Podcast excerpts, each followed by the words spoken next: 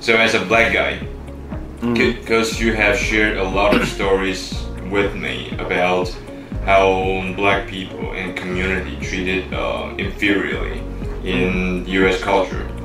But um, can, can you tell us why this time uh, the, the case of George Floyd is, got the whole American society so furious? Because it's not something common, right? the problem is is that it's actually too common that these kind of things happen right? It's not just george floyd. It's Trayvon martin. It's orlando uh, Philando Castile. It's it's breonna taylor it's you know so many different black brothers and sisters that have unfortunately met their end for doing nothing other than existing and being black um, and that's really what the issue is here is that we have a right to exist in this country we built this country literally Washington, D.C. was designed by a man named Benjamin Banneker.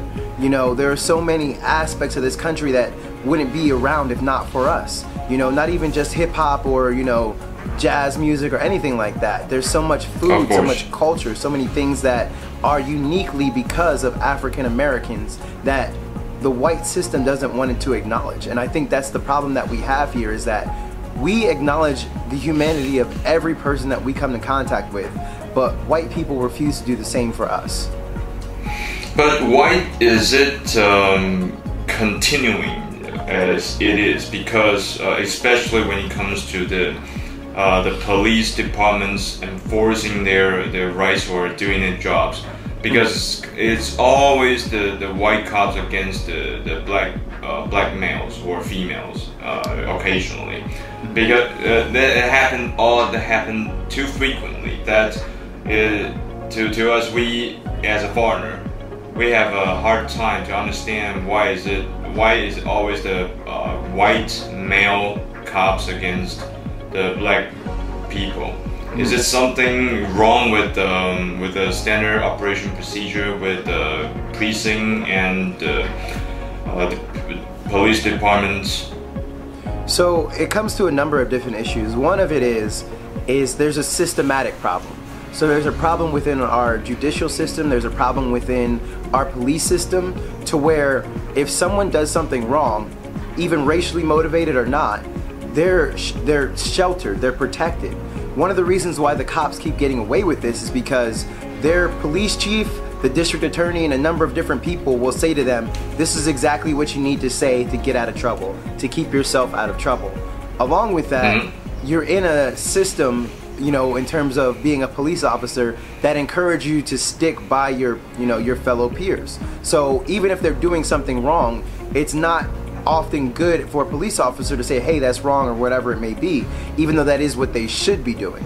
And that's the problem is that we need to reinvestigate the system because they keep talking about bad apples and bad apples and bad apples but the problem is is that they're not plucking those bad apples out from the bunch. They're not pulling them from the vine or from the tree or wherever it may be and that's why they infect everybody else. So we have system we have problems like we have with George Floyd we have with Breonna Taylor continually happening because those people are still employed by the police office and police departments. And until they get removed, that's not going to change. Another problem that we have is the fact that our media continuously displays black people as an enemy or as a threat. And that's something that I've been working to change with my own company, but also something that a lot of black people, whether in Hollywood or around the globe, have been working to change because of the fact that we realize that if you see those images constantly of us being negative or us being threats, you're gonna think that that's the way we are, and that's absolutely not true.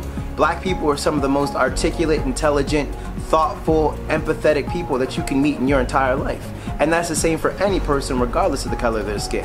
And I think that's the problem is that when they show you as only one particular thing, you start to think that they're that way. And so that eventually leads into something into the policing department because they, in their minds, see black people as a threat. They see black people as the enemy. And so, no matter what happens, even in the case of George Floyd, where the man wasn't resisting arrest at all, he completely complied with the officers, he was still slaughtered like an animal in the middle of the street because one white man didn't deem that his life was valuable enough to continue living. But it's not that white man's decision. It's upon all of us to do everything we can to ensure that any life, no matter where it is, is valued. When you got into the system, the racial reason, when when the officers are trying to do their job. So I think that touches on a different issue, but it's also a very prevalent issue.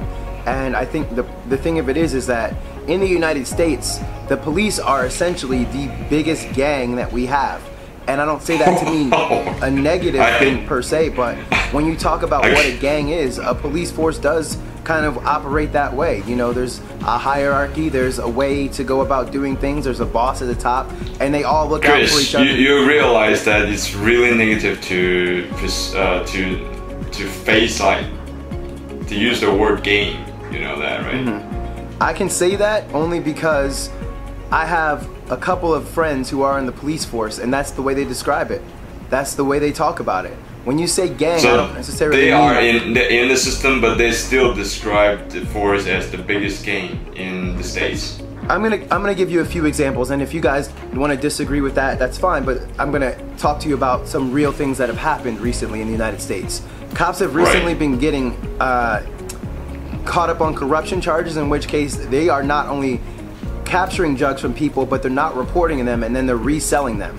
So they're taking drugs, reselling them, and then putting people in jail because of it.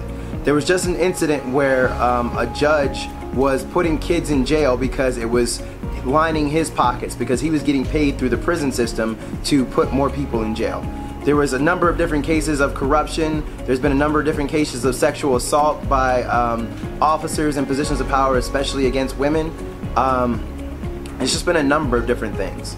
And if you look at all of that, if you add all of that up, it means that we need to change the system and look at these people as individuals and not as a, you know, just a badge because individuals can do a wrong thing, but in this case, you have a collective doing a wrong thing together. You understand what I mean? So you describe it as uh, as uh, organized, almost like an organized crime. In, in some ways, yes. System. In some ways, it can be organized crime, and I'm not saying that's for all officers. There are a lot of really great officers out there, but of course, the problem is, is that when they talk about bad apples, a bad apple spoils the entire bunch.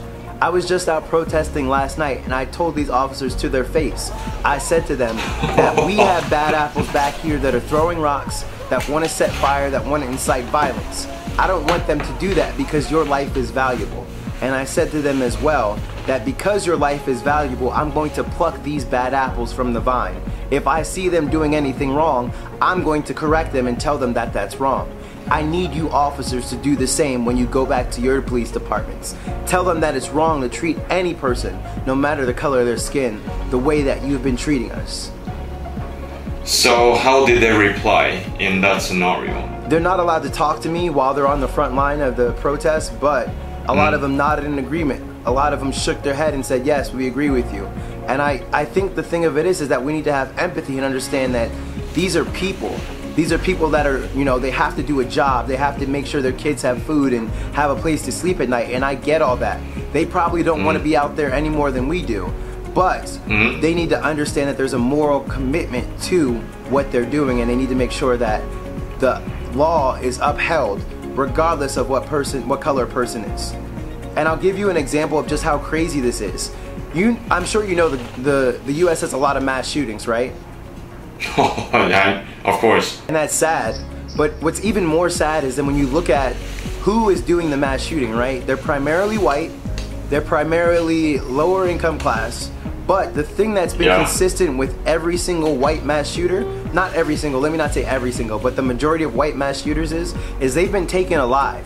If you look at the crimes comparing what black people have been killed for in the streets versus a white shooter who's been taken alive, it's ridiculous. George Floyd was killed because he was accused, accused. Keep this in mind, accused, not convicted, not necessarily, you know, 100% sure, that this person may have forged a $20 bill.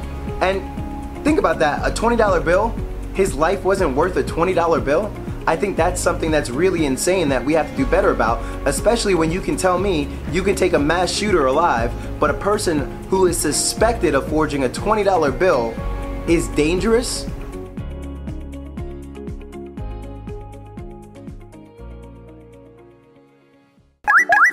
喜欢我们的频道吗？按赞、订阅、分享，小铃铛开起来哟！哦。